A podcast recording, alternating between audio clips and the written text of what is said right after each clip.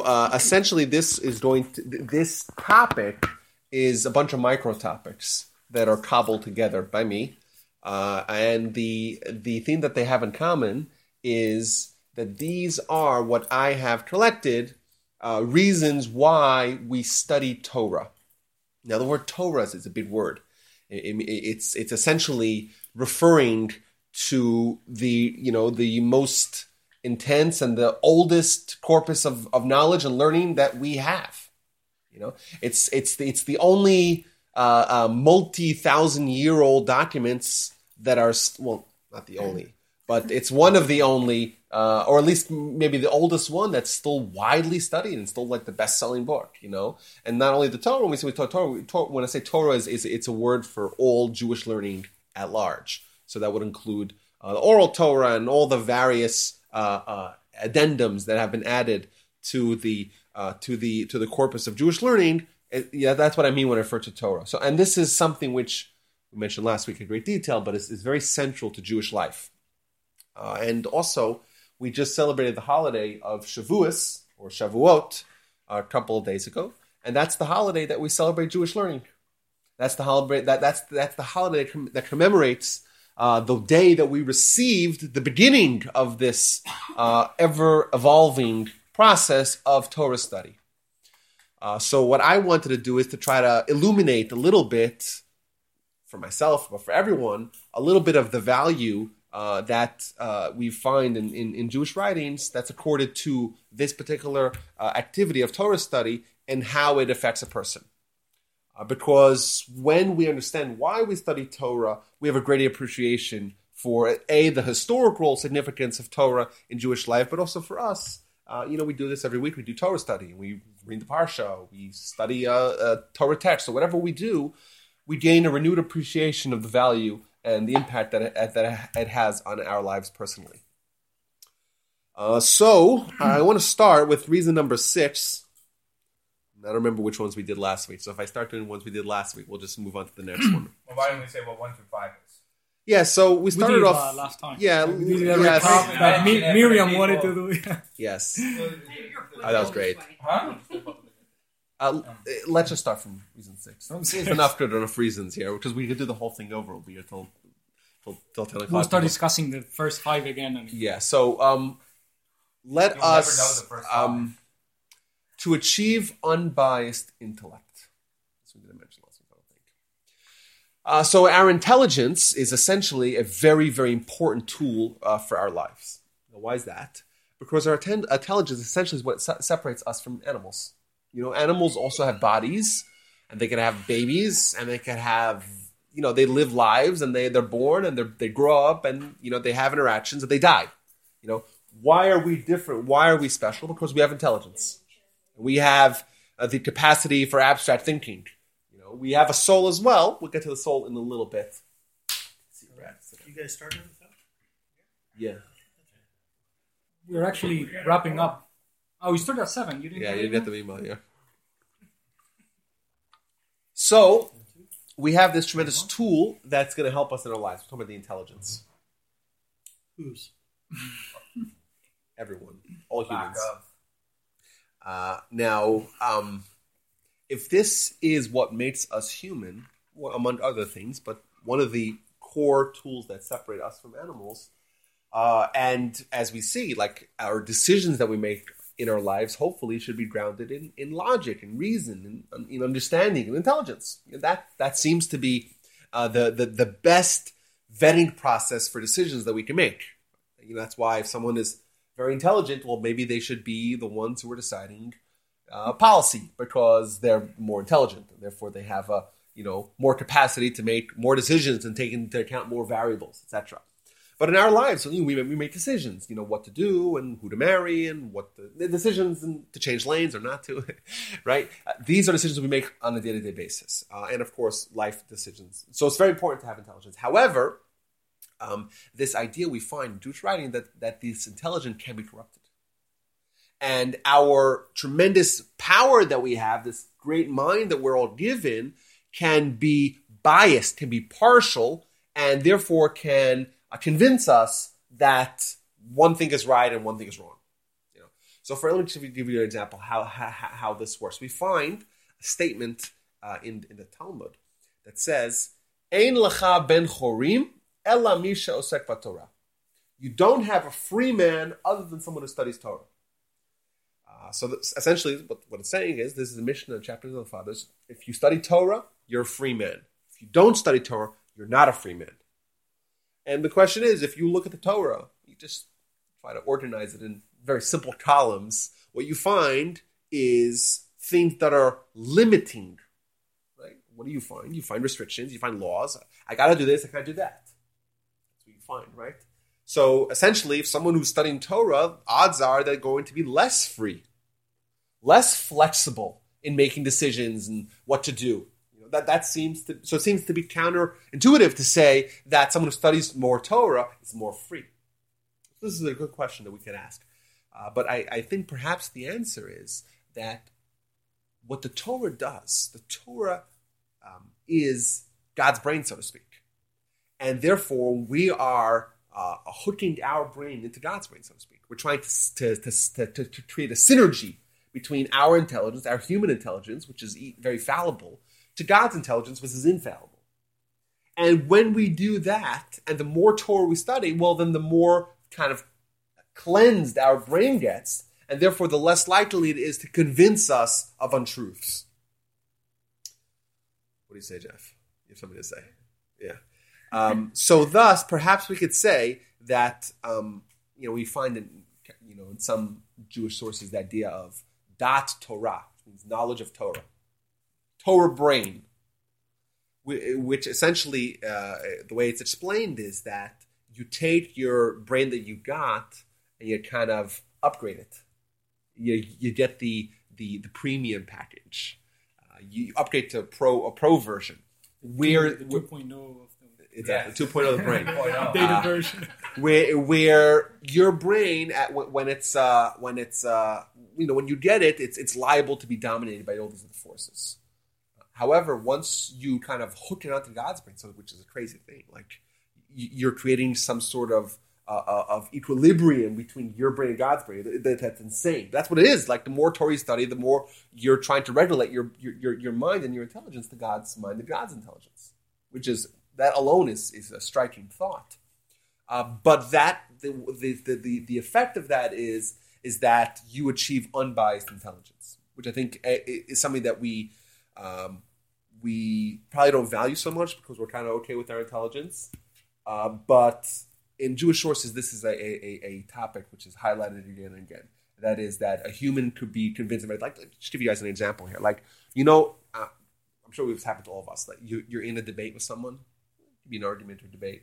And at a certain point in time, you realize that the other person is right. It doesn't happen that frequently to me, but um, it's a joke. Uh, but and then You're you right. still feel a need. you still feel a need to kind of argue your point. I don't know if it's happened to you. There's this Yeah. urge that you get to like, like to not to you know to you know to, to not give in. You know. The- yes, and, and and and then you try to bring proofs to it. Means you still feel a need to kind of defend something that you know is wrong. Well, how does that work? How is your brain, which is designed essentially to try to clarify, and how is it trying to prove something which you already know deep down is wrong? Well, that's an example of a brain that went awry.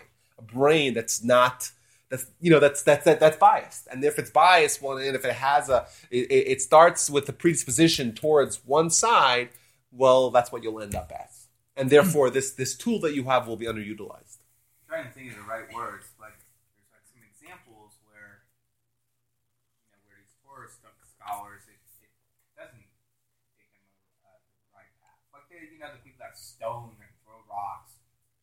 Yeah that well that's cars. that's those are those are generally the, the those are not the scholars trust me i've been there those are not the scholars those scholars are, are scholaring Or ex- scholars scholar scholar scholar. Yeah. Uh, yeah, listen, um, we even find this idea. I'll, Oh, I'll, I'll, I'll, I'll, say your point. We find this idea in the Talmud. Uh, the Talmud says that for some people, when they study Torah, nasa lo sam samachayim, samachayim, we mentioned this last week. For some people, excuse me, when they study Torah, it becomes an elixir of life for them. However, for some people, it becomes this poison. So I do think there is something true to what you're saying that for some people, it's not so clear who fits into which category, but for some people, there is a potential of the Torah to actually have a negative effect on them. Uh, and I think the pro- the, the true the, the, the probable answer to that is how is when someone tries to use the Torah from the begin from, from the beginning to try to prove their point. It's Means- more of an ideology than well, not an ideology, yeah. but using it as as what's described the Mishnah as a kardom lachborbo, as as you you want to use the Torah as a, a shovel to dig with to kind of prove your point. You know, if you are trying to shoehorn the Torah into your position, right? The Torah is, is you know, the, then that's the you know that that that's the poison pill. When you don't take it and let it influence you, rather you use it and contrive it in a way that it'll, you know it'll it'll fit what you want it to fit with. So I think there is that potential, but but if someone approaches the Torah kind of honestly and tries to be receptive to try to understand it, you know, to try to understand it, not to try to use it, uh, you know, as a, as a pawn in in, in in in in what you want, you know, in your agenda, Right. uh, then uh, then I think it's sure less risk to that. If we ask them, they will say, no, no, you are Of actually course, that's also that's the also biased. so that yeah, uh, well, listen, there's always going to be the extremes of, um, you know, of, of, of any group. Uh, there's going to be the ones, and there's we have we, we've all I don't know if we've all seen the pictures, but there's the pictures of the guys wearing the shtreimels giving hugs and kisses to Arafat and Ahmadinejad. Have you seen those pictures? Yep. Hagen Ball, everyone's seen those pictures, right? So They don't know what you're talking about. Well, okay, so there's there's really people that look very religious, very observant. They have huge beards and payas and hats and furry coats and whatnot, and they're hugging and kissing uh, Ahmadinejad, and they're burning Israeli flags, and they're they're holding up Palestinian flags, and they're praying by the tomb of Arafat, right? And the, Arafat had a few of these guys on his cabinet. You know, these people outwardly look very, very observant. Like if you looked and looked, oh, this guy's a holy rabbi. When in fact they're just, you know, they're they're you know they're uh, they're traitors against their religion. That's what they are. Uh, but there's if there's twelve of them, that's all you need to fill up a picture to make it look really. Oh, you know. Rabbi uh, Akiva's students. You know, that's not really fanatics, right? That's like an example where they were like scholars. Yeah. Okay. Yeah. Okay. I, mean, I don't, just don't know if uh, intelligence is the right word. Maybe, For what? Maybe it just goes with another word well. No, I I'm saying I mean, for this, I'm, I'm I'm using that as Torah cl- cleansing intelligence.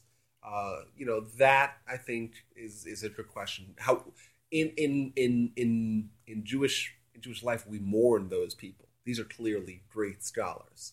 So I wouldn't I wouldn't go so far as to say that they that they were corrupted. Uh, it seems like the reason why they had to undergo what happened to them has more to do with um, this, the the kind of what's expected from someone of their caliber. Either way, that's an idea. What do y'all say? Move on to the next one. Here's my, here's my sell down. We'll never, we'll never, we'll, we'll never get to number twenty three. I gave up. Yeah, this just is- right now. Yeah, go ahead. 23. That's pray That's right. At, I uh, pushed it it that Jew 23. prayed at Arafat's grave? And Yeah, he's a Jew, but he's a, he. I like I said, he's a traitor to his nation. And you know what? If he was here, I would tell it him straight to his face. Right? Just because you may have some ideo- have ideological hangups with Zionism or whatnot, doesn't mean that you go and fraternize with the enemy and go hug and kiss someone who blatantly uh, uh, and Yeah, I mean, overtly and in front of everyone, like calls for the destruction and the slaughter of millions of Jews. You know, even if you don't like something, if if, if there's something wrong with the state, of, I think we're all in favor of the state of Israel. I'm going to make that assumption. If it's not, then yeah, let- let's make that a assumption. safe. Yeah, that's a I- safe, I- I think that's a safe bet. it's a safe assumption. Okay. let me put uh, However- yes. Okay. that was just- However, is everyone here going to say that everything that the state of Israel has ever done is 100% correct? I don't think anyone's going to say that. 110%. Right. Well, right. however, when Israel has its battles or with its enemies, we support Israel 100%. No matter what. Because that's family and that we're Jews and this is our state and this is what we support. Yeah. So if you have some issues, and I know these people that are, I guess, uh, that that appear to be very very religious Jews who who who support the Arabs, uh, they have at their core ideological problems with the state. Okay, so what? We all agree that not everything that Israel does is 100% correct. Just because you have ideological problems with the state should not translate into you befriending people that have lots of Jewish blood on their hands, like in the case of Arafat, or the people that want nothing more than to see the absolute destruction of the state of Israel and the murder of its citizens. So that's my point. My point is, is that you have, you know, Yeah, if you have, about point, if I mean intelligence or not, when you were uh, mentioning this case of uh, you know want to admit that you're wrong and then you Mm-hmm. will try to. The bias come from probably more emotional side of your brain more than the, the Well, intelligent. I, part of your I think the big picture, the bias comes from the fact that you, that your soul is not in whole position on deciding what you feel, what you think, right? right. but- So therefore, you have this power, this tool that you're using for your benefit. I mean, your intelligence But what's your benefit? tells you right that the other's right. You already came to a conclusion. Now Mhm. your feelings, your you know, The- your I- ego is at play, Or- and then you try to. and and, and I think it may be more subtle at that than that, where you don't, you might not even know that your intelligence is corrupted. This is a case where we can still use the intelligence towards what we know is wrong, but I think there's other times where we don't even realize, at least at the time, that uh, that we're we're just we're just not talking absolute logic because of what we already want. Uh, I'll give you an example. I, I I've countless times debated people about the uh, validity of the or the historicity of the Torah. Countless times, and uh, many many times. Have you ever won one of those? One, well, it depends. Which, have you ever which, convinced the other side? well, I have. I've engaged I have- in those two. I- okay, we've had very, very compelling arguments. However, I, there there have been some times where, uh, after copious evidence has been presented, someone would say, "Well, maybe all the Jews were on shrooms or hallucinogenic drugs." right? I, I've been there many, many times. Which is which is someone saying, "I am not willing to accept, no matter what evidence is brought to me, the fact that the Jewish people had this experience at Mount Sinai, and that they had the manna for manna for forty years, and that they had the water from the rock, despite the evidence." Well, maybe they just were all convinced.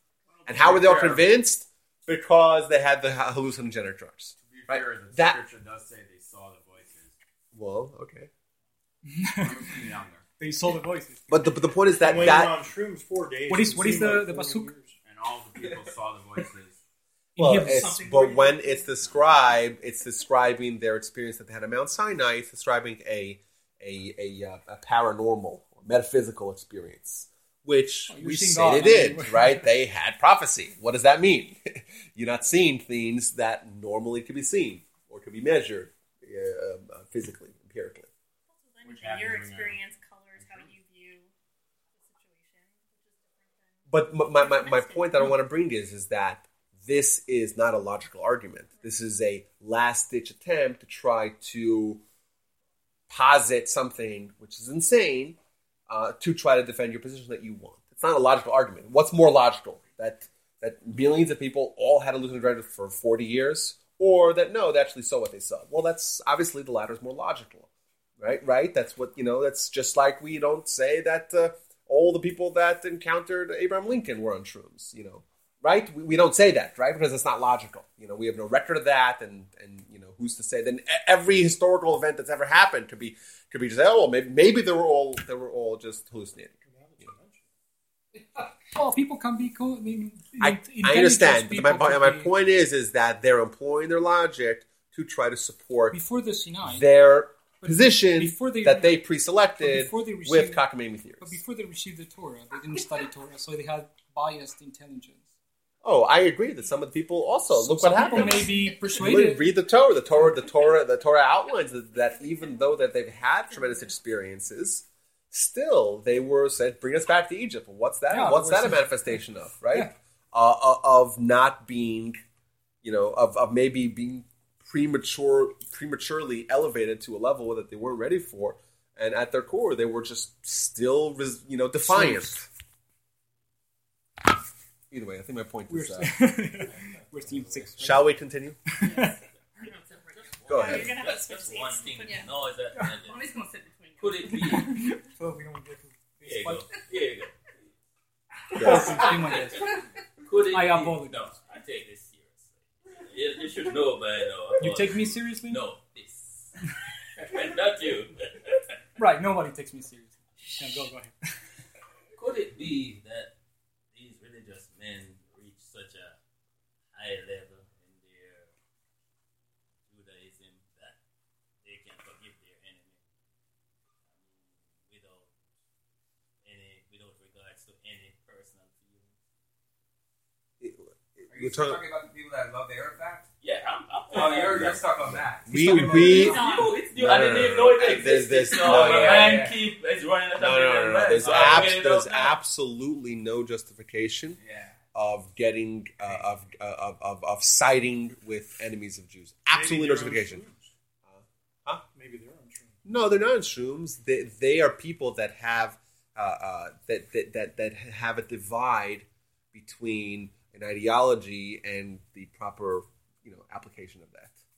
Just like we all say we support Israel, even though we don't necessarily agree with everything they do. So what? You know, we we don't say, oh, because Israel does X, I'm going to go and join the uh, ISIS, right?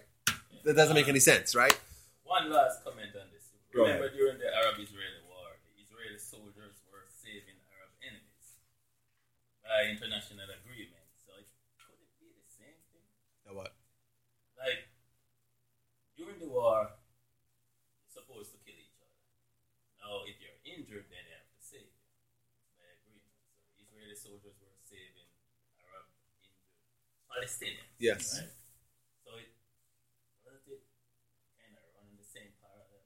What, with Like, that? like, okay, No, there's a guy- no. There's a But there- you there's a gotta see the pictures and whatnot. yeah. This is totally No, the- different. and the pictures the, that pi- the pictures present just the image that kind of quote unquote the quote unquote religious Jews are supportive of the Palestinians, and like I said, it's only it's a fraction of a fraction of a fraction of a one percent.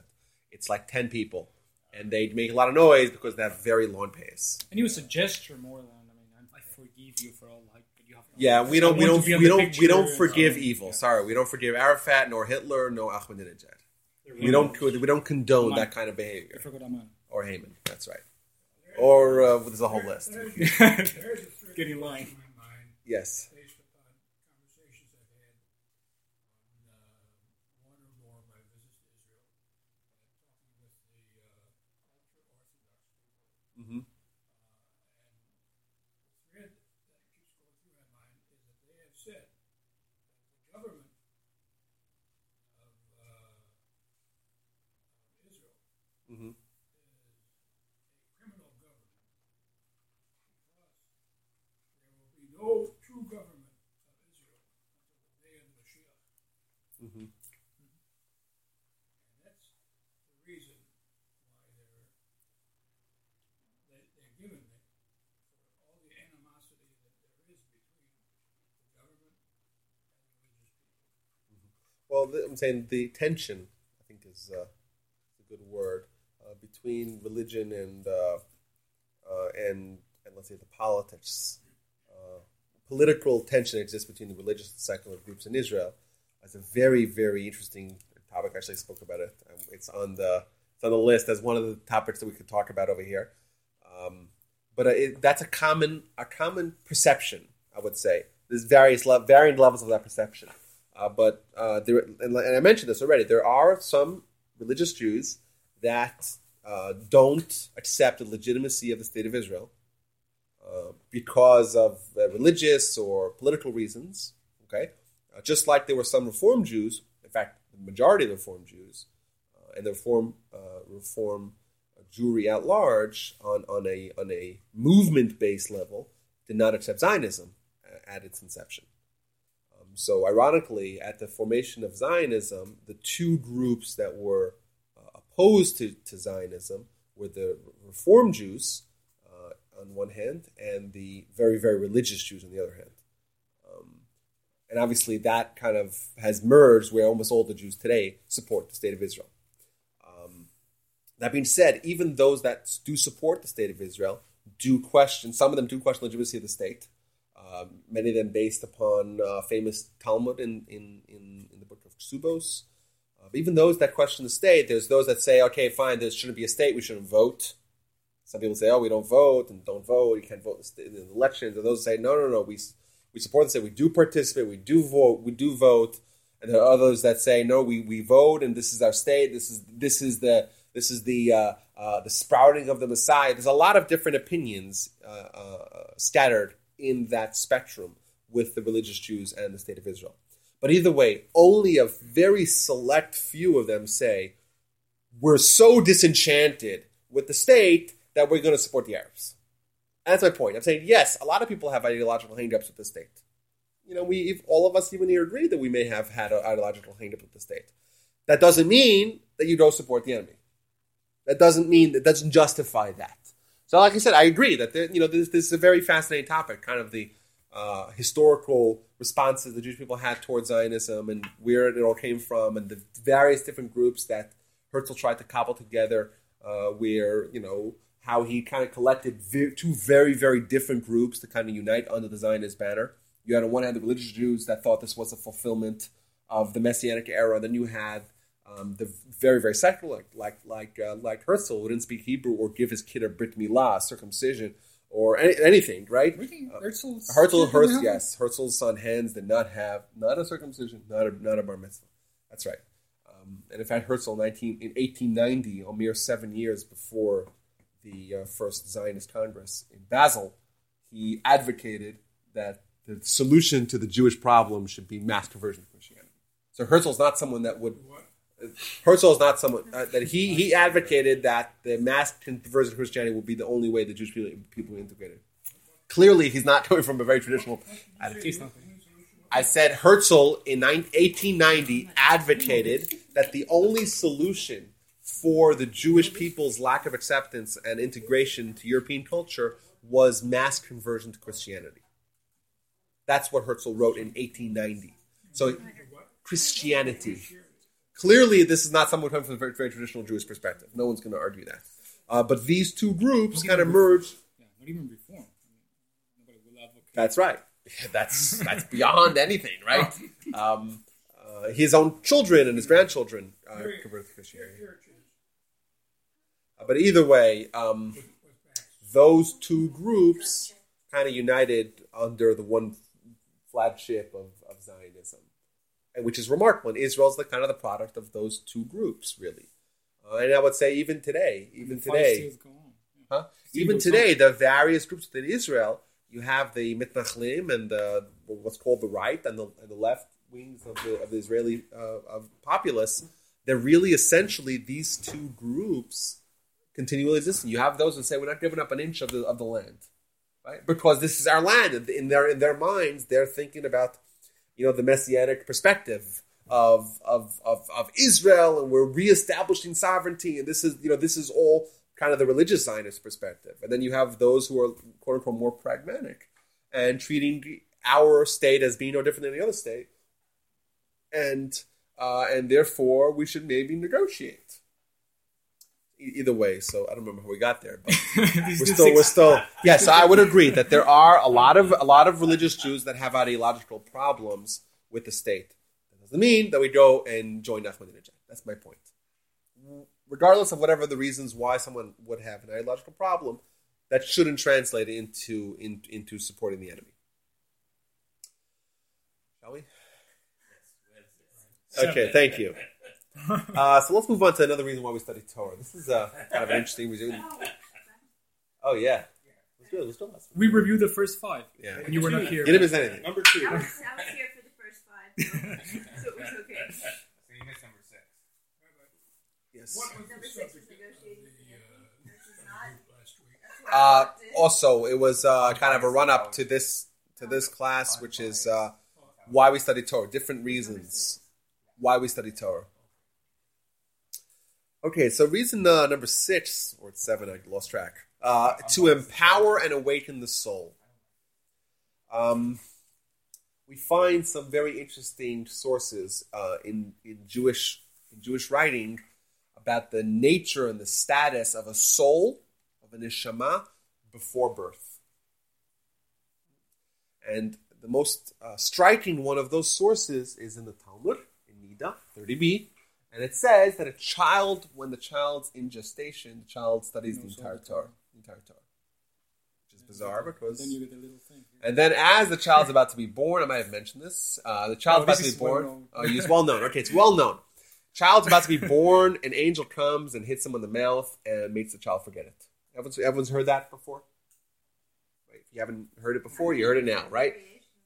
Well, this this is what it says. This is this is the Talmud in Niddah thirty b. A child in utero knows the whole Torah. As he's about to be born, the child forgets the entire Torah. Okay. That's why he cried. song mm-hmm. mm uh, really expresses the theme of why we study Torah. Mm-hmm. And uh, every, every time I hear the word study group, Torah study group, the song goes through my head. Mm. It's a children's song. It starts with Zoom, golly, golly, golly, zoom, golly, golly. Zoom, golly, golly, golly, golly. Eretz Yisrael, beli kol chai, hike guf, beli neshama. Zoom, golly, golly, golly, zoom, golly, golly. Zoom, golly, golly, golly, golly. Zoom, golly, golly. That's all I remember. What does it say about the Torah study? Well, it says that the state of Israel, Mhm. without the Torah, would be the same individual without a soul. The body without a soul. Interesting. Maybe we have to add this onto the list. That this is a 24. 24. 24. Yeah.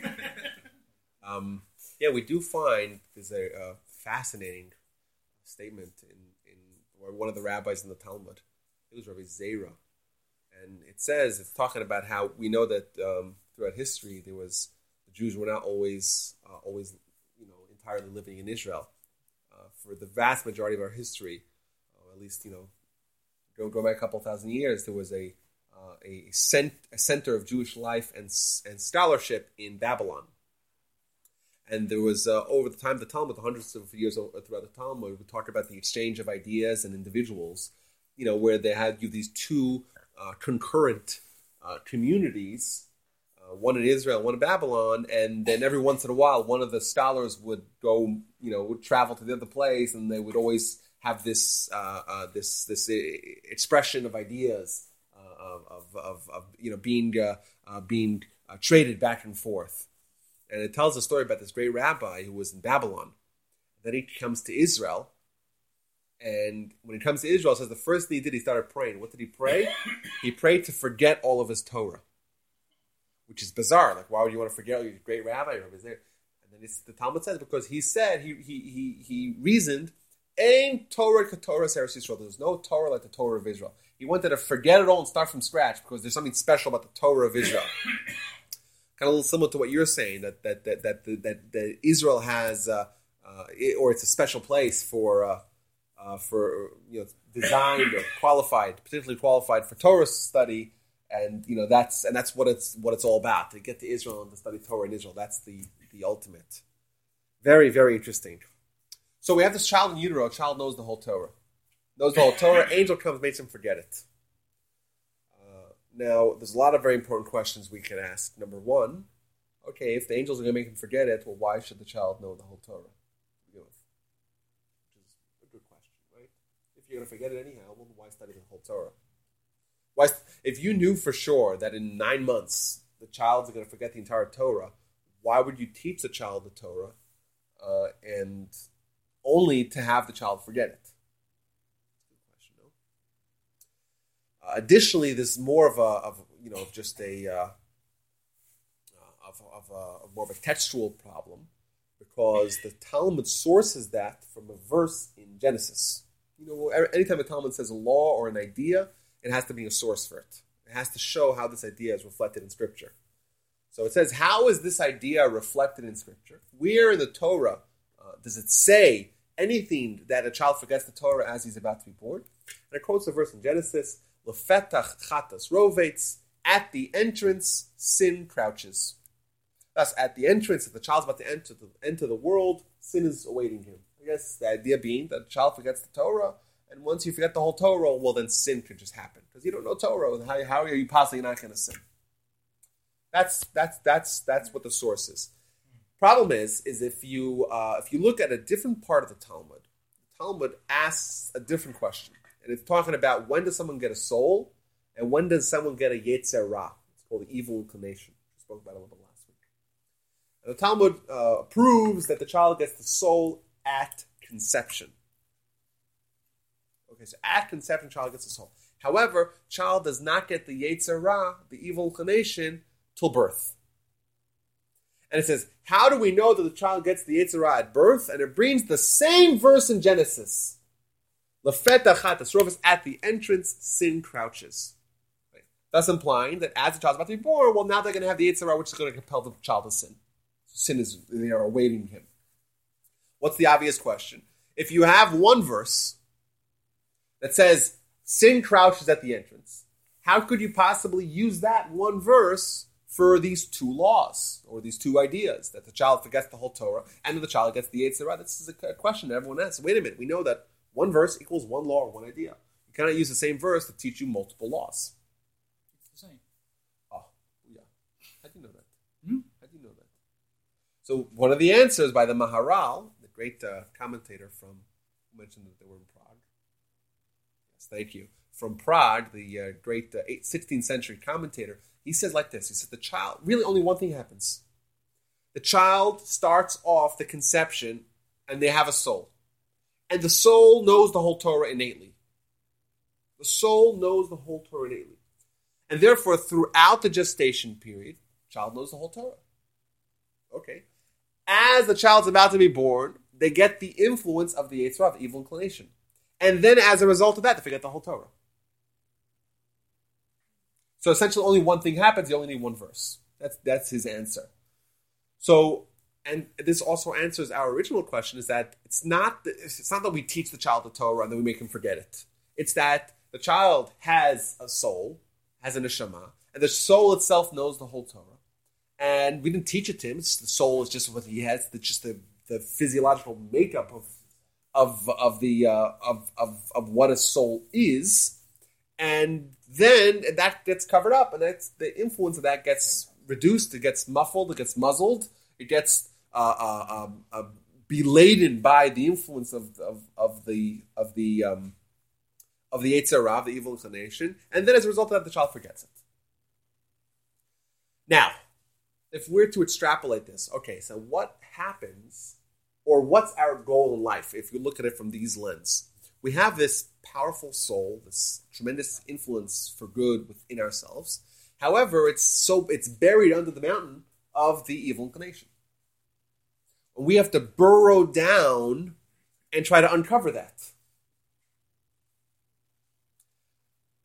When we study Torah, remember the soul knows the whole Torah. That's what the soul's comprised of. We're essentially uh, we're we're awakening the soul. Right? It's as if the soul kind of hears this voice and it's someone's talking in its mother tongue. It's like is is imagine the soul being trapped under this monstrosity of the Yetzer Ra, of the evil inclination, and now it suddenly it hears a little bit of the Torah, and it creates a link between someone's consciousness and someone's soul, and it you know makes a little ding, a little chink in the armor of this Yetzer Ra, and it slowly mitigates the effect and the power of the Yetzer Ra, and it creates a bond between someone's consciousness and someone's soul. Go ahead. Why do we give so much power to evil? Well, you say we've got this mountain of evil on top of the soul. Why? Why do we? Well, I, I wouldn't say that it has more power per se. We're giving a lot of credence to evil, to bad things, Mhm, to mhm. sin.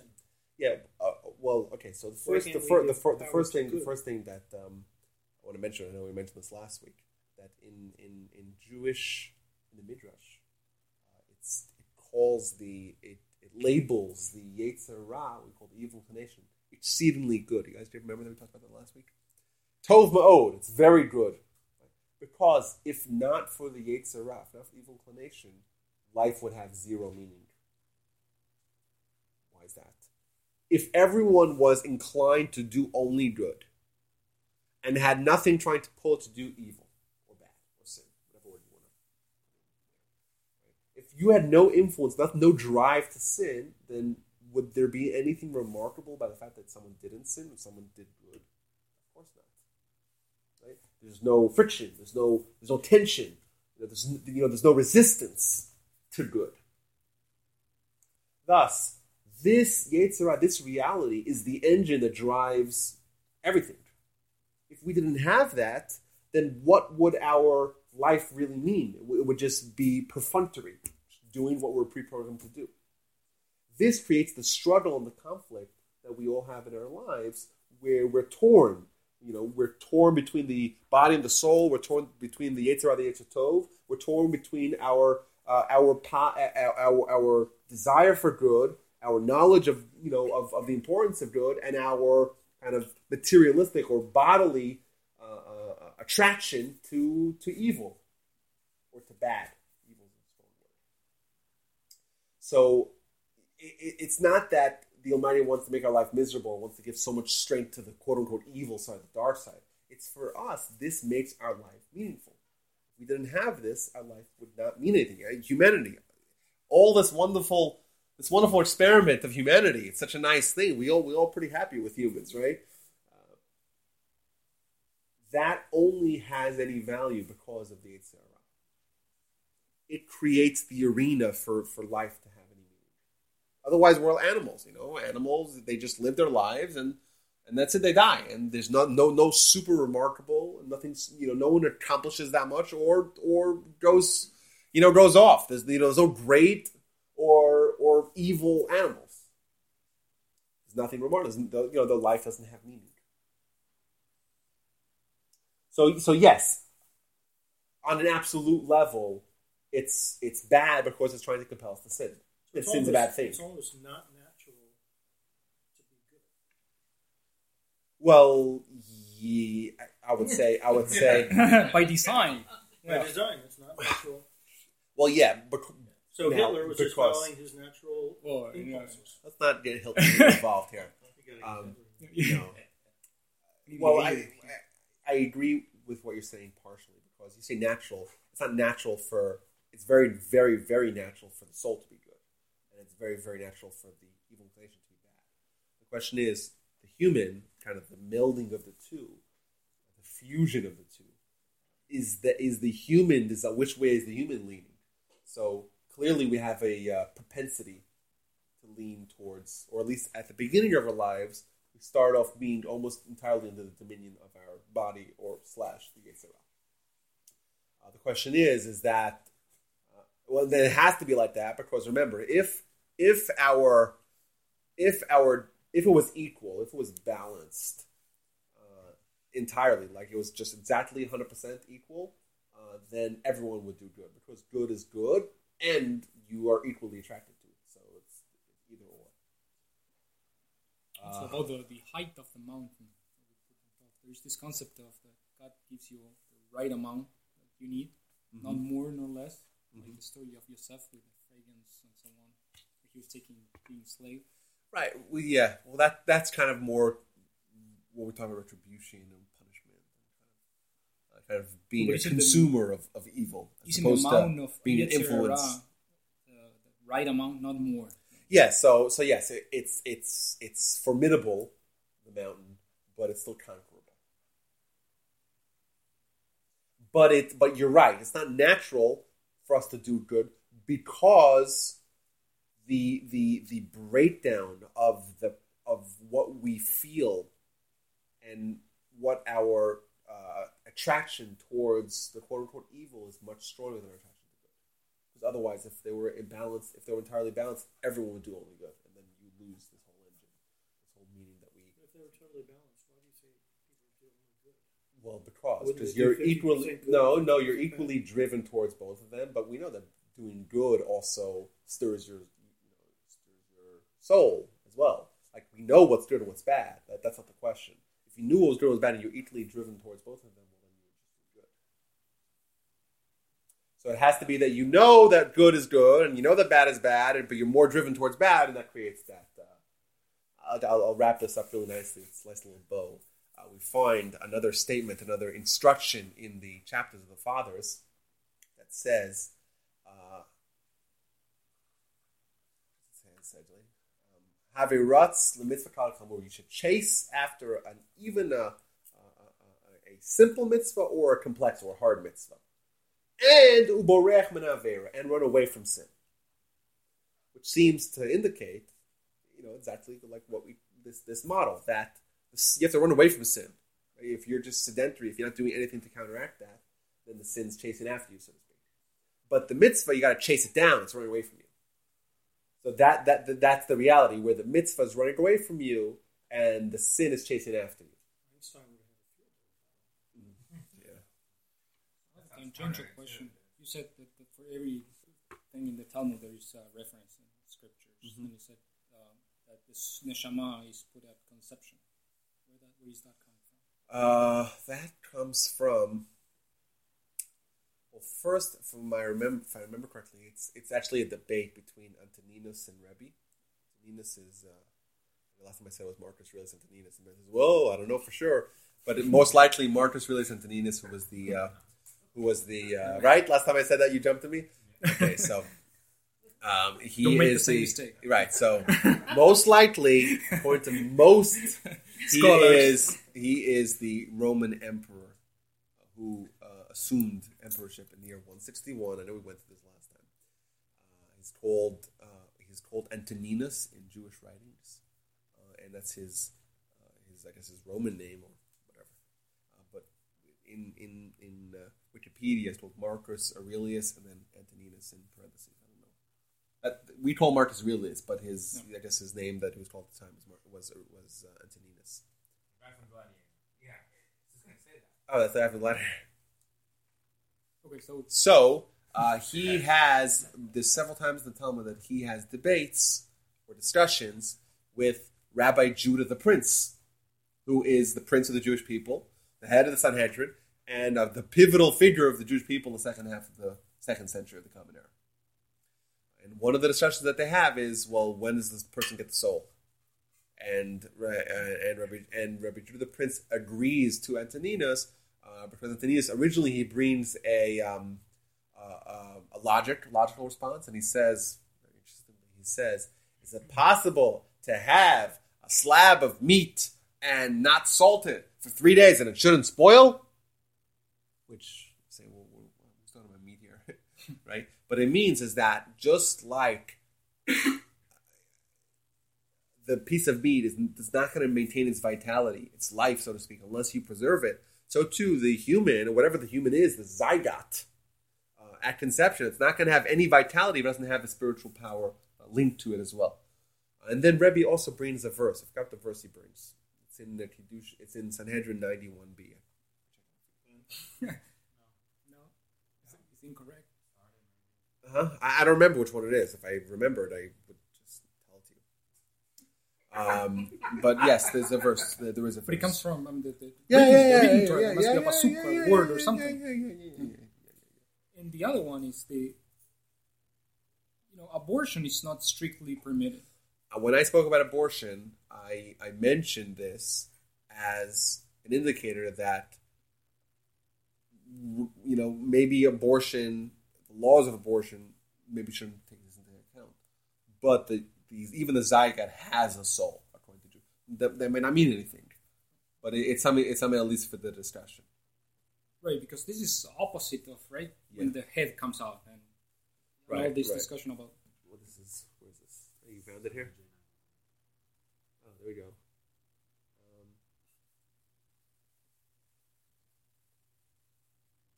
oh, so there we go. Uh, and he brings a verse. he brings a verse from Job. Job 10 12. That's the verse. Okay. so first he brings the proof of the of the three days of Edim So what does it say that that pasuk?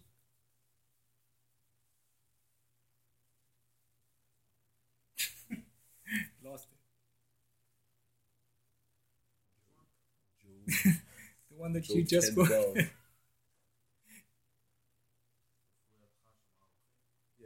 What it what it means probably from the from from the Mishat Pekida, which means conception, that he had the Ruchi, which means the spirit.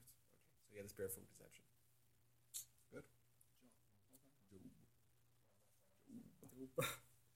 So, either way, um, if we have the soul and it's it's almost inaccessible to us, it's so distant from us. You know, like I li- always like to give this example that we don't we're not linked in a sensory way to our soul. We're linked to our body in a sensory way.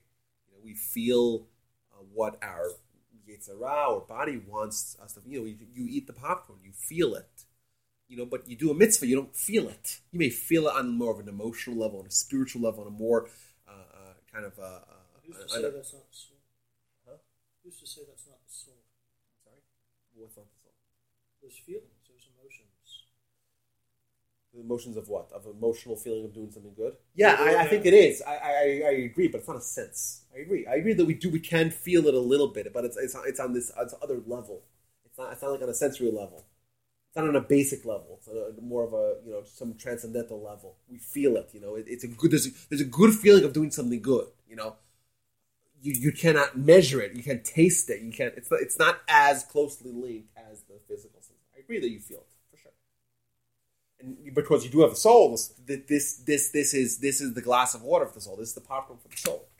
This is ice cream for the soul, and the soul is still within you, but it's not as tangible as the as the feelings that we have when our body gets tantalized.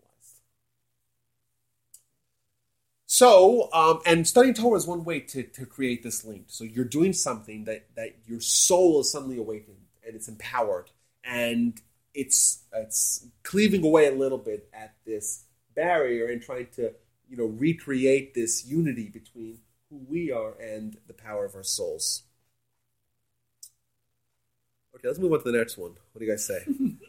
What is it, Um, seven? Eight? Uh, well, I, I think we kind of did this last week, Yetzer Ra. Um, we did it. So let's, let's move on to number 10 here. Oh, what happened to nine? So, That's right up Jeff's alley. we have two problems uh, with our, well, more, problem, more than two problems with our religion, but two problems with our theology or our, you know, kind of relationship with God. Well, we have one problem and one kind of major problem. One, one, one more theoretical What are problem. So, problem number one is that we find in the Shema. Shema is the Pledge of Allegiance of a Jew. So we make a declaration of faith, and then we have a verse that I'm sure we're all familiar here. And the verse in English says, "You should love your God, the Almighty God, Creator of heaven and earth, right, with all your hearts and with all your, with all your souls and with all your with all your resources, or however you want to translate modecha, resources." Uh, what it's telling us is not just understanding God or agreeing with God, or agreeing to the idea, not being an atheist. Telling us also that this has to translate into an emotional phase as well. It, it, it's, it's demanding of us to uplift our faith from a intellectual kind of reality that we can accept, that we can prove, we can bring evidence to, we can understand, to an emotional level, to love. Now that is a very, very steep demand. Right? We're telling us that this idea of God, especially the Jewish God, which is very distant from our understanding.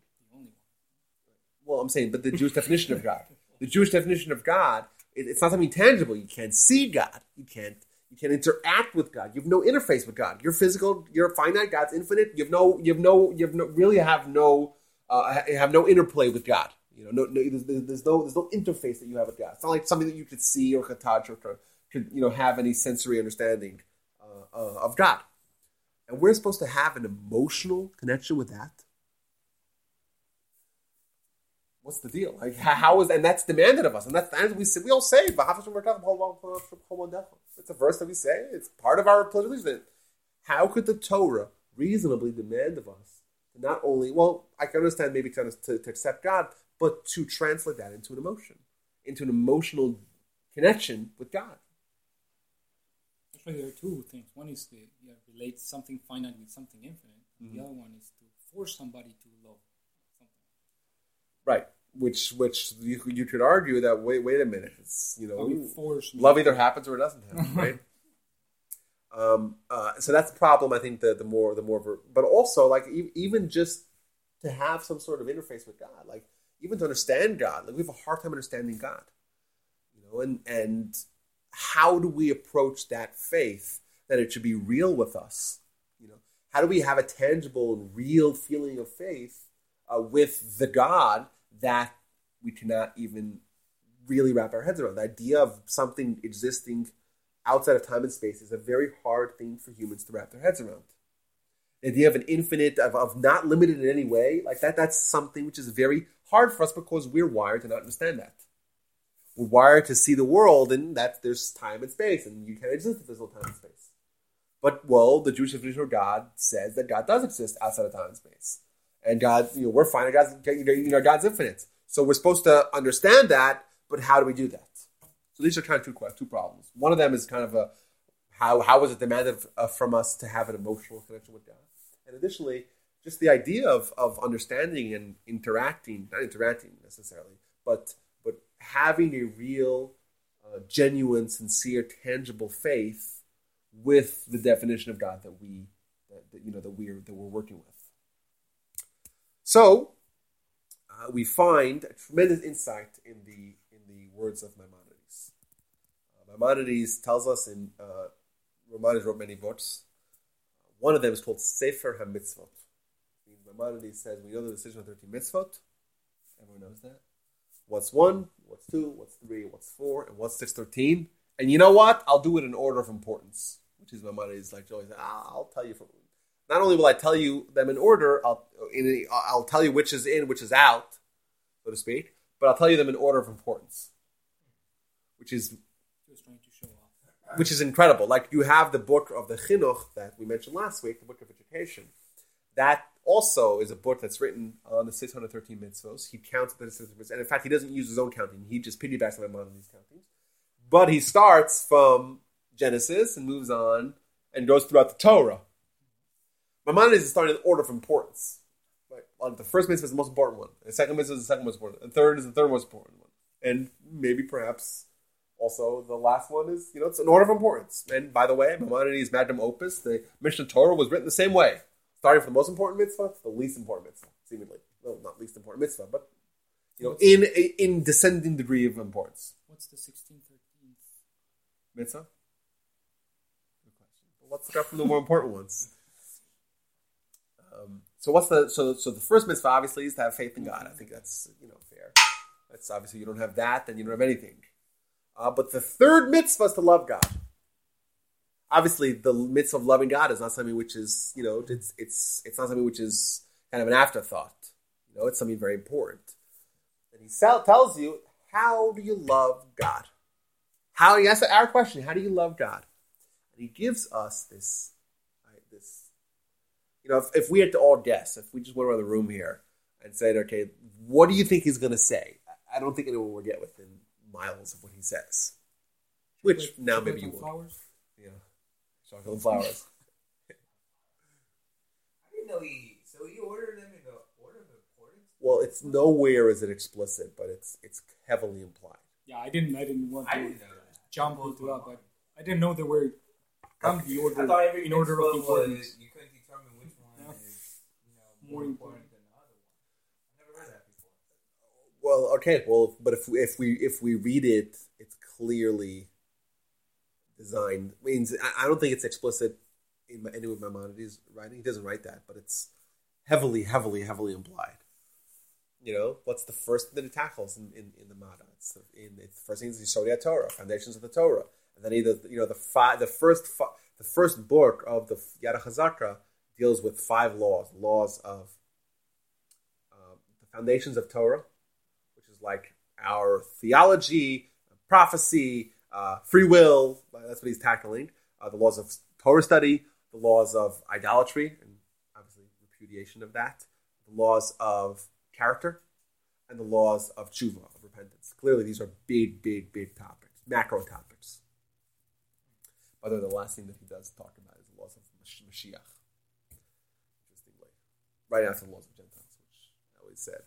He's writing a book for Jews, and he's telling you that the mo- that more important than. The more important than studying Mashiach is you should know what evil Gentiles need to do, which is I think very interesting because he, and he even tones it down in his uh, two or three chapters that he writes about Mashiach. He tells you don't think about this too much because this could you know, make you go a little cuckoo. Uh, either way, so how do you how do you love God? I guess studying Torah. So what he still says, he says, not only that, he says he gives a four four pronged process. He says, I want you to study Torah or study science. And be misbonin, right? Be misbonin is to contemplate. But what it means is means to study Torah intently. Uh, until ad shiyasideo, until you have an insight, an incredible insight in either Torah or science. And then you should have pleasure in this insight, in this achievement, which is the highest level of pleasure. That's what means love God. How did he define science? He was a son. Oh, he was, I he was but um, um, the handiwork of God. That's how, science is still defined. the handiwork Yeah, of God. that's right. You're a It's- handy worker? Handy Manny. No, but the, No. the, the Bob, Torah, thus, we'll get to we'll get to your point in a second. Torah and science share um, a commonality according to the Rambam, right? We would argue that Torah is God's mind, and science is what God created, God's handiwork. And these two are quote unquote intermediaries that we could use to understand God. We have a hard time understanding understanding Torah, uh, understanding God Himself. However, once we dip our toe into the dizzying uh, complexity of Torah, or the dizzying complexity of science, and the deeper we go, the more we see, the more we learn, the more we realize how little we knew earlier, which is which is the pattern of, of scientific discovery and, the, and of Torah discovery. It's always it's exactly the same. And then you dig yourself deeper, and the more you know, the more you realize how little you know. That process opens up your mind to something amazing beyond what you what you what, what, what you can imagine.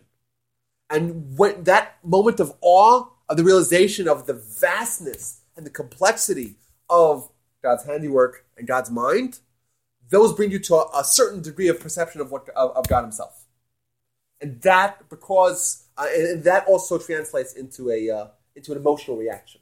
He this this deep pleasure that you get, and thus this this are this this reason number ten is that via the Torah study and science as well, uh, but Torah study is a way to really understand God and to understand God uh, uh, on the scale that we're talking about, which is not really a scale because it's it's that's the whole point. It doesn't scale, right? Uh, but the idea of infinity of something not having any limitations is something we find in the Torah and science as well, on a small degree. But but and that we use to understand. Saying a small of God Himself. I'm um, but I would argue still. I would make that argument I'll, still. I'll let you go with that. No, I would, I would still make that argument. It's not what I meant. Um, for example, I'll give you guys an example what we find. Um, first of all, Arucham Eretz Mida Ruchav Miniyam, the way the Torah is described in Scripture itself, is that it's infinite. You know, it's broader than deeper than the seas. Um, additionally, we find this great, great story about Rabbi Akiva. This is in the book of Yevamos, uh, 15, I think, 15a. Uh, there's this, I don't want to get you the whole story, it's a fascinating story, but uh, we're a little bit strapped for time. But either way, someone, Rabbi Akiva, the great scholar uh, of, of the Mishnah, he uh, meets someone, and the guy is starting to talk to him. And the guy realizes, he asks Rabbi Akiva 300 questions, 300 unanswerable questions. Rabbi Akiva answers them one after another. Then he says to him, "Oh, you're the famous Rabbi, famous Rabbi Akiva.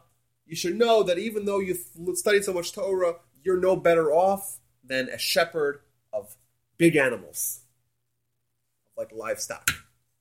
And Rabbi Akiva responds to him, "No, no, no, you're wrong. I'm no better than a shepherd of small animals." That's the exchange.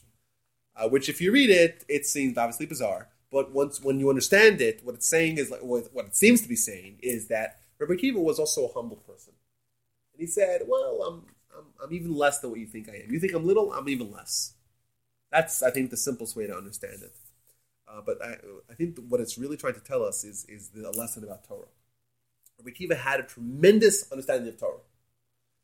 And this story demonstrates it. He the 300 unanswered questions, he answered them boom, boom, boom, one after another. And he was the undisputed master of Torah. He had a more of understanding of Torah than anyone around. The person told him, by the way, you should know, you have tremendous understanding of Torah, a relatively tremendous uh, understanding of, of Torah. However, in relationship to the total capacity of Torah understanding, you're you're you're nothing more than a shepherd of big animals. And Rabbi Akiva responds to him, no, no, no, the Torah is even greater than what you think. He wasn't lessening his own perception, saying, no, no, no, the Torah is even more vast. Thus, my understanding in, in respect to, uh, to, to, to the total, uh, the, you know, the total, you know, value of Torah or knowledge of Torah is even smaller. You know, not because it's on an absolute level, but on a relative level. That idea uh, is, is, is, the idea you find uh, when you study Torah. That the more you know, the more you realize how little you know. And I, I find it's fascinating where you have some guy, some like uh, you know, twelve year old kid who's who maybe could parrot over uh, you know thirteen verses in uh, in in Leviticus. That kid knows that's it. I did my Torah, right? I'm done. You know, I'm, I'm free to go now. Yet you have uh, maybe a, a scholar or a sage who studied Torah his whole life and has done he you know has gone through the entire Talmud multiple times. And every time, every time they go through, they find more stuff, and and, and, and they know they, they themselves feel like they know nothing, which is an irony that you find. Um, thus, the Torah and science as well are ways that we could really understand God, and now understand it on a real level and even on an emotional level. Yes, we could be, we could give good definitions of the uh, of God. We could understand it, you know. We, you know, we could we could have it defined to us. That that does work. However, the Torah opens up an avenue for us to understand it in a much deeper and even an emotional level as well. So in this context, the bottom line is understanding means loving. No, I, I, I said I, I, so I separated them as, as, as they can be mutually exclusive. Um, The question was how how do we log? Yes, I mean, yes. So, so, so, so, so that's how when this when this devotion towards the Torah or even the science um, that brings this insight that you know that tra- that's that's expressed in a, in in a, in a, in a pleasure that Maimonides talks about as the greatest pleasure ever, um, and and that's that's that's the emotion. But that kind of feeling is an ephemeral kind of thing. And when you realize, oh, get it, and it goes away, you're ne- to the next problem. Uh, oh, okay. So so then I don't, maybe, I don't think it's referring to that kind of love. but then God. maybe we haven't gotten it yet. The, you know, if it's if it doesn't if it doesn't fit into the qualifications, maybe we're not there yet. standing because you want the floor? Maybe. Maybe there's there's there's levels. Maybe maybe that that the, the, you know you get a small taste of that, and then maybe it lasts you makes you feel good the whole day, and that's great. You know, but maybe sometimes when you go back to what you you know wrote in uh, in college when you spent uh, I don't know six months on a problem, maybe that kind of you could relive that that, that same wonderful pleasure. Maybe it's a preview of the Olam Haba. Like, that's you're taking it a step too far, but you're right. You took the words out of my mouth, literally. Uh, well, not really, not not of my mouth because I wasn't planning on saying it. Took it out of my, my head because you. There's a whole topic about this, but you know how Olam Haba Maimonides describes it as the greatest pleasure that ever existed, and then he describes it the same way. And then wait a minute, it's Olam Haba. What about is it in this world? He started talking about this world, you know. This may be some sort of portal to that kind of pleasure, which is interesting. Yep. Very interesting. Either way, that's number 10. Should we move to 11, guys? What do y'all say? Intermission? Because we're going to be here till 12. midnight. create somebody part of check Somebody check the scores for the Rockets game for everyone else. what? Create Uh, part I was joking. The was As so long as Golden interesting, State- I as long as forget the Golden State game. wins that, that's all. Okay, okay, moving on to number creating new worlds. So, what was number 10? What 52 that? 46. uh, to bring us to bring us to at halftime. Okay, it's at halftime, guys. We could um, to bring us to love of God and to bring us up to, to a certain higher level of faith and comprehension of God as well. Our, our allness of insight is equated to love. That's what you're. No, I'm saying it could even bring about to that level. means it could even it can even bring. I'm saying it's going to give us a great appreciation of faith, and even potentially to an emotional degree of faith. Which you're equating to love. Yes, which is, which is what we say with love of God. That's right. And the science, after your explanation, it seems more of an analogy to me than a literal study of science, in that the scientist going down the path, the more he learns, the more he realizes he doesn't know. It's But also, it's an opening of an of an expansion, you know, the, the expanse of what's out there, the expanse of what's not known. what's out there or what's in there. You know, there's two ways to do it: what's out there in the cosmos, and what's in there in the cell. Right? Both of them can bring you to the same. Like, both of them are equally vast. Um, but so, what are you saying? Uh, what's out there? So yes, Well, I think he, he he may have been referring to science just because he was a scientist, but anybody in any field, the more they study, the more they realize there's more to learn. Mm,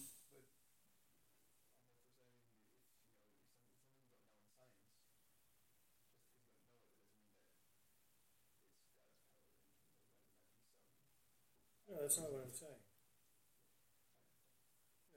what are you saying, Jeff?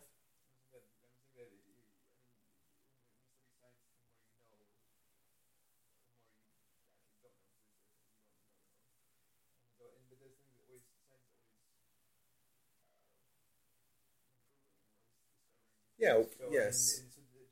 But what are we discovering? If you're at the stage, we're discovering what was really there. It's not like DNA was invented in the fifties, right? DNA was always there. It's it, you know right, But I'm saying that if there's something, but if it's like, huh? It's it, we're discovering what was already there, what got put there. There's this analogy, the philosophers of science, like Karl Popper, they describe this process of scientific discovery as a, as a circle. When you know more, you expand the circle. Now, what you don't know, which is the limit, grows too. So the more you grow the body of knowledge, the more you circle. the, mo- the more you know what the boundaries, the more you know what you don't know, and there's no limit to this. So the more you, the more areas. I mean, you, you can see in science all the areas that appear, and every area there are like millions of questions that we don't know. And then when you grow, you grow more areas where you don't know millions of answers. And there's still a lot solve. more room to run. You know, we have something called a brain, it's a three pound organ in our skull, and we know very, very, very little about it. Uh, like what we know is from what lights up when someone has certain emotion. Like that's all we know. We, have, We know you the weight. You just said it. Okay, the That's weight, and we know where it is. Where it is. and we have given really nice. I mean, you- you- I think the point that I'm trying to make. I, I, I have an example. You know, my grandfather, when he there, there was a he was he died at night when he was nine years old. Okay, and he was coughing up a lot of. But it's uh and the doctor said we can do all these tests to figure out what's causing him to do it, but it's going to be very hard on him. Mhm, mhm. So we decided we're not, we're not going to risk it. And, and somehow, miraculously, he survived it. The doctor, the doctor said he's not going to survive the night. He survived. So we can say that, oh, there was some miracle of God that he survived, or there could be some medical explanation as to why it happened. But that's- that- so that- but it's not- because you don't- that- because you don't know what the reason is. Yeah, but yeah, but I'm, I'm, I'm uh, that's not what I was even saying. I'm not saying God's intervening in science. no. I'm saying Yeah, just even saying just the realities that's there that that you know that are demonstrably there. Well, how'd they get there? Right. So we say that it, it, if you believe in God, then you believe that God creator. Right. That's what that's what it means to believe in God. Right. Thus, He created a very complex world within our bodies. Like you like you mentioned, it's very complex. Uh, our brains and our cells and hundreds of trillions of cells and whatnot, all being perfect, and our livers and our hearts. It's very very complex. And you know, and you go to this, uh, you know, the any any realm of, of science. It could be in, in the earth sciences or the physics uh, or in the astronomy.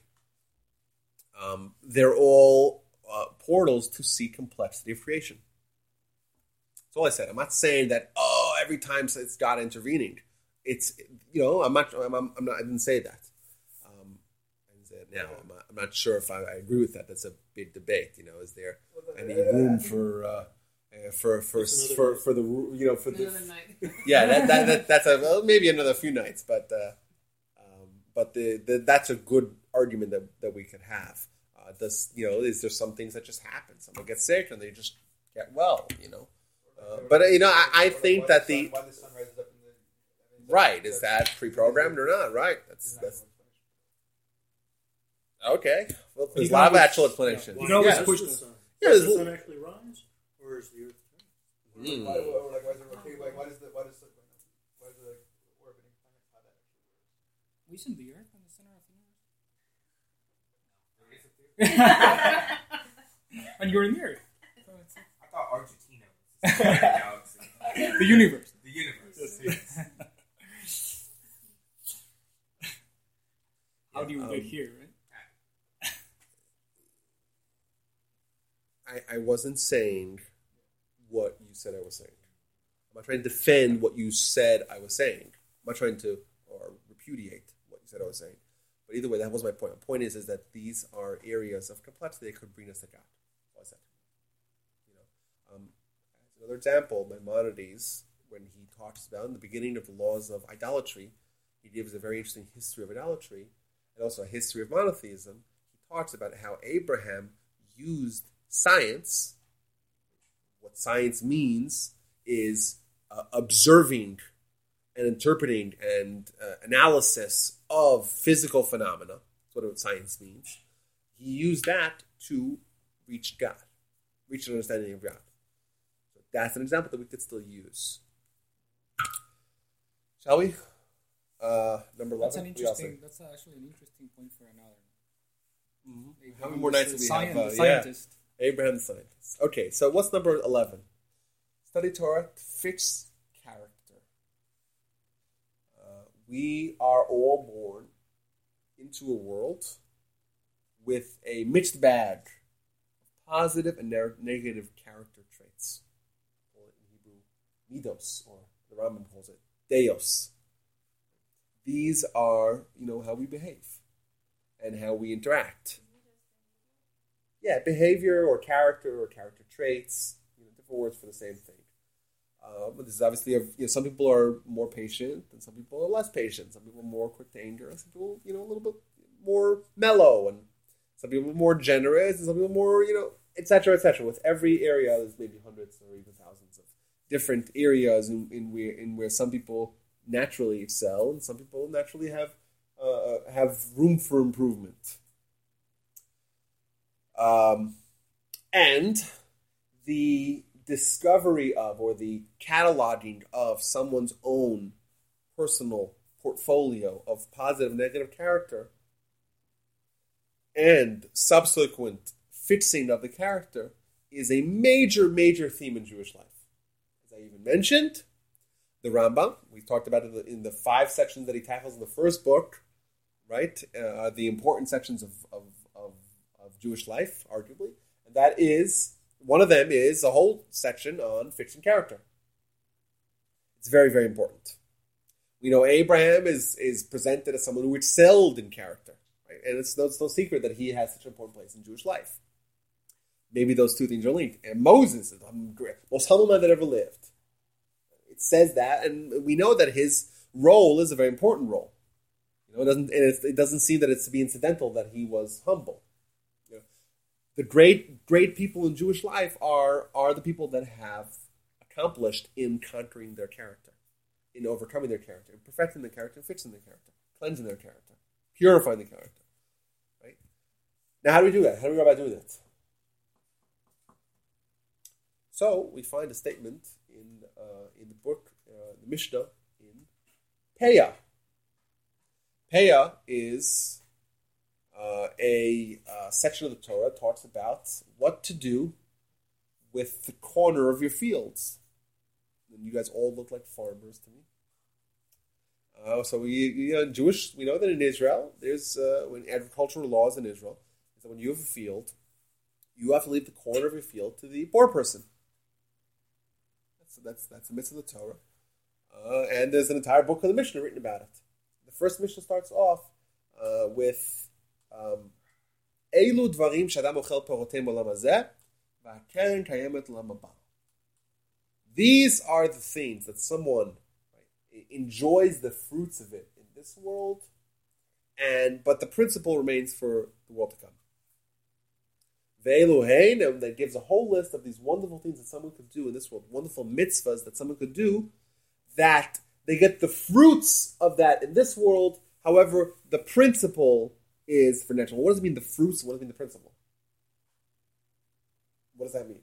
What do you get the fruits? benefit right Right. So so there's the well the fruits are more like the ancillary benefit. If you own a tree, then you own the tree, right? But the fruits are kind of like uh, the the annu- an, annuities of of the tree. It's, it's it's still not the principle, but it's something that's a nice benefit. Uh, so uh, one of the uh, commonly accepted uh, understandings of that Mishnah is that the fruits are the positive qualities that are engendered with those mitzvahs. For example, honoring your parents is one of them. Honors your parents, well, then they become more appreciative.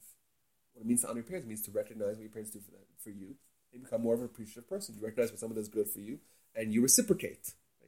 Uh, uh, one of them is to bury the dead, engage in taking care of, of, of the dead person. Well, what is that? That's chesed. That's kindness. Right? Why? Because this is the kindness, which is the purest form of kindness, because you don't seek to get anything back. Right? When you when I you know when I help Diego, I'm thinking, well, if I have an issue, I'll call him up. If I need to translate something into Portuguese, I'll call him up. Sorry, Spanish, whatever, Castellano. That was borderline offensive. Sorry. he will tell Right. his wife. His wife is from, from Brazil. So eh, you know when I'm I'm nice to Ben, I'll say, well, my air conditioner goes down. I'll call him up for advice. Right? All kindness that we do with people that are extant, we could have underlined, uh, you know, uh, motives. Thank you uh, for our for our activities. When you do kindness to the dead person, you know, unless the family's watching, maybe, but you do kindness to the dead person. That, that's it. You know, you're doing it just to become a kind person. Well, it's a mitzvah. Uh, burying that is a mitzvah, and it's also it changes who you are. It gives more examples. It's waking up in the morning to go to pray. You know, you know what happens when you have to wake up in the morning. You're awake. You want to hit the snooze button a few more times. And you want to say, "Let me be a little bit lazier. Let me. I can five more minutes, right? Five more minutes. Five more Eight. minutes, and that accumulates. Eight more minutes. You have eight, right? The snooze is eight, nine. You can continue. So, and then what is someone who says, I'm getting up? What does that mean? That means that they're overcoming their laziness. So, yes, it's a mitzvah on its own. Sorry? Uh, It's a mitzvah on its own, but there is a ancillary benefit that you get. And the last thing, the Talmud Torah Keneged Kulam. The Torah study equals is, is, is equal to all of them. The whole list. Thus, it's, it's, it's telling us that Torah study perfects our character more than anything else. And it's a mitzvah. So you can snooze if you study. Yeah, well, in your sleep? You study Torah in your sleep? Put it on your pillow. He has an audio. Has an audio. They used to do that in the seventies. Back in the seventies. Yeah, on they your Now, um, But you also, I mean, if you learn Torah, you know that every mitzvah will have a reward in Mhm. Olam Haba. yeah, So but some of can them don't affect you in this world. I mean, even if you do a mitzvah for you know, a dead person or something, That's true. you still know. If you know, if you don't know the Torah, then you will be doing truly altruistically. But if you know Torah, you know you have rewards. So this is another another, another night. This is something as altruism. Well, what if? Yeah, I think it's a good thing. Is is is is doing something for Olam Haba? Is that altruistic or not? Is that lishma or not? Right, but if you don't know Torah, That's a good question. I think it's. I think it's. Uh, I think I might have to skip a few of them down because I have something that where I mentioned something uh, related, uh, perhaps to this. Either way, Torah study is, gonna, is more effective than any one of these other ones to bring in someone to fix their character. Why? It's a, it's a good question. I had a, it, that's all I got, really. Everything else here is from here on out is, is my own thoughts, perhaps, in the matter. Um, I was thinking a few different thoughts. Uh, number one, so may I ask about this fixing the character? Uh, now thinking on the fly. go ahead. is it uh, trying to homogenize kind of us, making us all equal at the end? If we fix our when we get angry, when we get, I mean, it, it seems like it. Do we? I mean, is the objective or the ideal that we all become equal? we all become equal, uh, or or not. Whatever. right. Uh, no. So I don't think equal. I don't think that's the right perspective. I mean, some of the, I mean, most of the things that you mentioned are. I mean, some people get angry, some people are more inclined to this. If we, but if we all well, follow the 16, 13, well, when the all, temple is here. you know. But um, what do you mean all? You mean all Jews or all people? yeah, all all? Jews. Let's say all Jews. Okay. Well, why why all equal? Why don't why, why don't you say better? Why say Well- why don't we we all become great? Yeah. Yes. They, right? What is I'm- someone who looked, someone who's perfected themselves. They're a perfect person. They have like the Rambam tells us is the perfect balance. You know that they're that they're 20. right. They 80 20 80 20 rule. It's more like the 90 10 rule. um, uh, but that's a great person. It's not someone who's just equal or average. That, that's greatness. We, we equate that with greatness. You know that the Rabbi Israel Salanter, the great Jewish personality of the 19th century, he he famously quipped that to change your even one characteristic entirely to totally change it is it's harder than to, than to study, or it's easier. I'm sorry, it's harder than to study the entire Talmud. It's easier to study the entire Talmud, all 27, 11 pages Talmud, than it is to fundamentally change one characteristic. When the, when the Mashiach comes, Someone changes them all, then well, that that's a pretty remarkable person. when the Mashiach comes, it's going to be as if every baby is born without being slapped. So, Whoa, where, where was that come? Where did that come from? well, I mean, we're all going to be a, we're all going to be babies. elevated. Huh? Oh, you mean don't.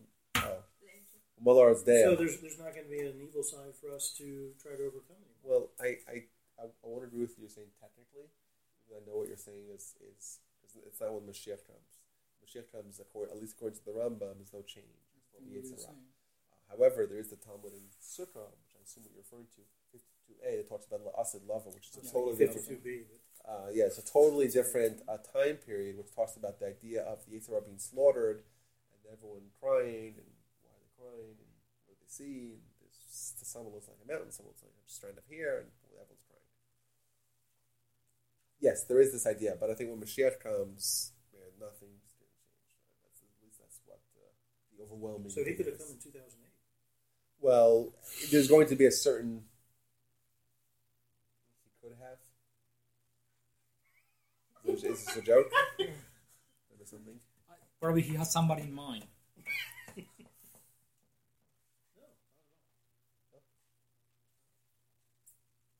I mean, some Chabadniks, they, they thought that the Rebbe, the, the last one, He died in 1994, so 94. 93 or 94. 94, 94. Ah, but some people in the, that circle thought that Some people he think he's was still alive. alive. Oh, you mean Really? Graveyard? Yeah, there are those uh, ice bucket people. Hardcore. Yeah, yeah. I mean, I He's remember still that. alive Was or coming back, or versus- is this not, that's, that's such a new idea. We heard that before. Rebbe Senior. Yes. The alleged Messiah that dies is coming back. Uh, either way, yeah. So What were you uh, saying about death a few minutes ago? death. Yeah, burying the dead. Yeah, yeah, that's a big mitzvah. Because the person, you know, and it's especially it's especially effective in character transformation because it's so, it's done with entirely pure motivations. Can you explain how that relates to second Pesach? Second Pesach. Yes. What about the second Pesach? People that was were made in impure, the so they had a second Pesach. Yeah. Oh, oh, they were burying the dead. Well, Because isn't that when the temple is in existence and someone touches a dead person, they can't walk back in the temple. Right. You need to have a purification process. We get the red heifer and the ashes and whatnot. So that would preclude them from coming to, from coming in to go to the temple for, For the Passover. So they had a second to bring the So sacrifice. isn't that not pure motivation to do? So like, oh, they're complaining. Well, the so well, yeah, it's still a big mitzvah, you know, and it's it's it's it's still a huge mitzvah to tend to the dead dead people, even though it may invalidate someone from uh, from coming to the temple. Now, uh, a kohen, they they don't they don't go to funerals, or they don't go, they go to funerals, but they don't go and come in contact with that person because they have a separate mitzvah not to come in contact with that people. But for us Israelites, unless Pesach is coming, or you know, we we don't need to be pure, you know. That's why we, we, you know, that's that it's, it's a big mitzvah. And I would also say, by the way, just once you brought us back to that topic, I think it's also very, uh, it's also very when you come in contact with that, like when you go to a house of mourning, that also I think would change you because it kind of makes you realize how transient this world is and how you could be here today and you could be gone tomorrow. And you could, you know, and who knows? You know, who knows which one of us Who knows if we're all going to last out the week? We, we hope so. We assume so, right? But we don't know, right? And that sometimes, unfortunately, is very shocking and it's very jarring. Uh, and it makes us realize something which is, I think, a very important realization that we're here. We're here to work and we're here to accomplish and we're here to change our lives and change the lives of people around us, become great people and do good. And not to get complacent because we could be plucked out of this arena any second, any day, any minute. We don't know. You know? And, uh, and that's and that is a very important thought. And maybe when you bury the dead, maybe you'll think about that. Maybe that'll help you also change your life. Another thought. Um, either way, so I, I, the Torah is more effective than any of this to try to make us uh, uh, change our character. So I said uh, the right now this is theory. Uh, theorize why, uh, perhaps because uh, the Torah, the Talmud, study of Torah brings us to action. Thus, the Torah is kind of a gateway to all the other things. Wherein, if you just do something, you're an expert at honoring your parents or burying the dead, or right, then you're kind of that's what you have. That's what you got. Supposed to when you have Torah, you have everything because the Torah teaches you about these things. You study Torah and you study this Mishnah. Wow, and you open up your, you know, your you expand your activities to include all these other things.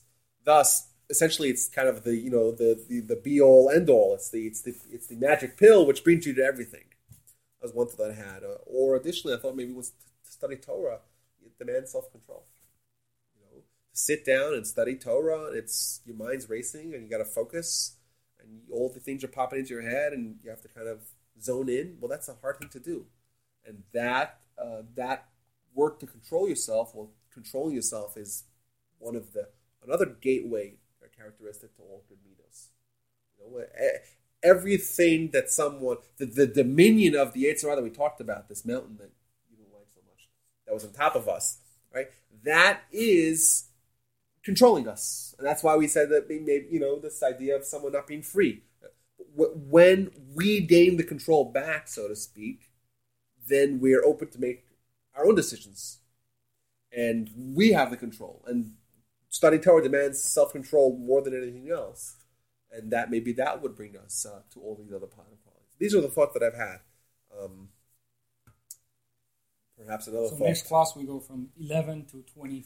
we go through multiple worlds yet? That's the one that we need to Yeah, do that's- next time. that was- Create that's new the one. worlds. That's the one. Create new worlds. We got enough problems with our world. Uh, and this is the either seventh. way, I'm sorry. This is the seventh, This is the eleventh. eleventh. Can't believe we only got. Well, was, I thought No, no, was- this the seventh universe that Oh. God created. oh, I don't know. I'm happy with whatever I have. All I know is what I have. Either way, uh, these are some nice thoughts. I think for us uh, to once again gain an appreciation for Torah study and the remarkable impact that it can have on our lives, uh, and to not view it, God forbid, as being something historical or something ancient, something arcane or something archaic or something esoteric or something maybe relegated to the libraries and to the scholars, something that could be very relevant to us in the multitude of different areas of our lives. Uh, therefore, you know, we should maybe try to, uh, once we have that realization, you know, we can maybe seize more opportunities, or at least when we do have the study, uh, to, to, to have a greater appreciation of, of what that does for us as individuals. Okay, amen. Yeah. Thank you, Rabbi. Thank you all. And I guess if you guys want next week, we can continue. I don't know if my, I have so much. I have so many more